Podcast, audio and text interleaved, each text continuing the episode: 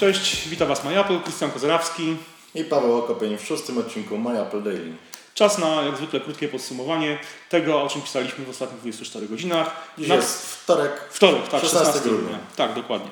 Na początek y, wyszukiwarka w App Store, jak wiecie, nie jest to jeden z y, lepszych, jest, jest to jedna z gorszych usług y, jak w ofercie Apple.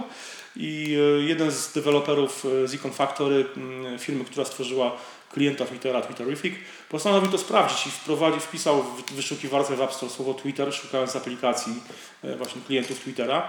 I co się okazało, e, na 100 pozycji większość było śmieciami czy aplikacjami w ogóle nie, mm, niezwiązanymi z Twitterem, poza tym, że pozwalającymi na wysyłanie jakichś statusów. e, W tym był między innymi Instagram czy Flipboard, ale nie były to sensu stricte klienty, klien, e, aplikacje klienckie dla, dla Twittera.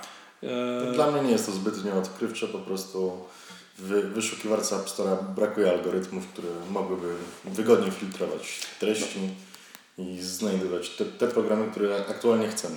No zdecydowanie, tutaj jest, z, tym jest, z tym jest dość duży problem. Na I przykład prasę jest bardzo ciężko znaleźć ciekawe magazyny, więc ja myślę, że tu dużym problemem jest też yy, App Store Optimization, czy jak to tam się nazywa. W każdym razie chodzi o to, że yy, no, wykorzystuje się jednak te algorytmy po to, żeby te aplikacje się pozycjonowały tak jak wyszukiwarce, No ale to tak. niekoniecznie spra- sprawdza się w rzeczywistości, jeśli chodzi o yy, realne potrzeby użytkownika. Dokładnie, zdecydowanie tak. I no niestety w, na tej liście 100, yy, w tych 100 wynikach, które yy, zostały wyświetlone po zapytaniu o aplikację Twittera, yy, na pierwszym miejscu była oczywiście oficjalna aplikacja, a inne programy te popularne i lubiane przez użytkowników znajdowały się gdzieś na miejscu 80, setnym.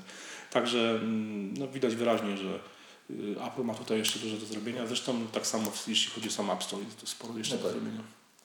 Drugim tematem jest znów firma Bose, która tym razem chce podgryźć konkurencję od Apple'a, czyli Beatsy od strony streamingu. Poszukują, no, jeszcze nie wiadomo, bo nie udzielili komentarza, ale poszukują osoby, która będzie się zajmowała user experience z usługami muzycznymi w chmurze, no, czyli streamingiem. Chcą tutaj konkurować zapewne i z Spotify'em, i z Beats Audio. No ja jestem ciekaw, czy nie za dużo już tych usług streamingowych. No jest, jest, ich- jest ich całkiem sporo i tutaj wydaje mi się, że jednak jeśli Apple faktycznie wyjdzie, e, wprowadzi, e, zintegruje Beats, e, Beats Audio z, e, iTunesem, czy, no to- przepraszam, Beats Music, to jest Beats Beats Music. Beats Music, jeśli Apple zintegruje Beats Music z iTunesem, no to jednak Bose będzie miało, no, nie będzie mogło podskoczyć będzie za bardzo, bo Jedynym plusem być taki, że będą jakościowo, tak? Że nastawiam się na... Ale to jest cały czas nisza. To jest cały czas nisza, poza tym no, liczba użytkowników. Jednak Apple, jeżeli zintegruje e, serwis Beats Music z iTunes e, Store, otrzyma To z marszu użytkowników, także to jest, to jest zupełnie... E, wydaje mi się, że Apple w tym momencie będzie w stanie, że tak powiem, tym jednym ruchem tak naprawdę zakasować, zaszachować e, Spotify, Wszystko, Steam, tak, serwis.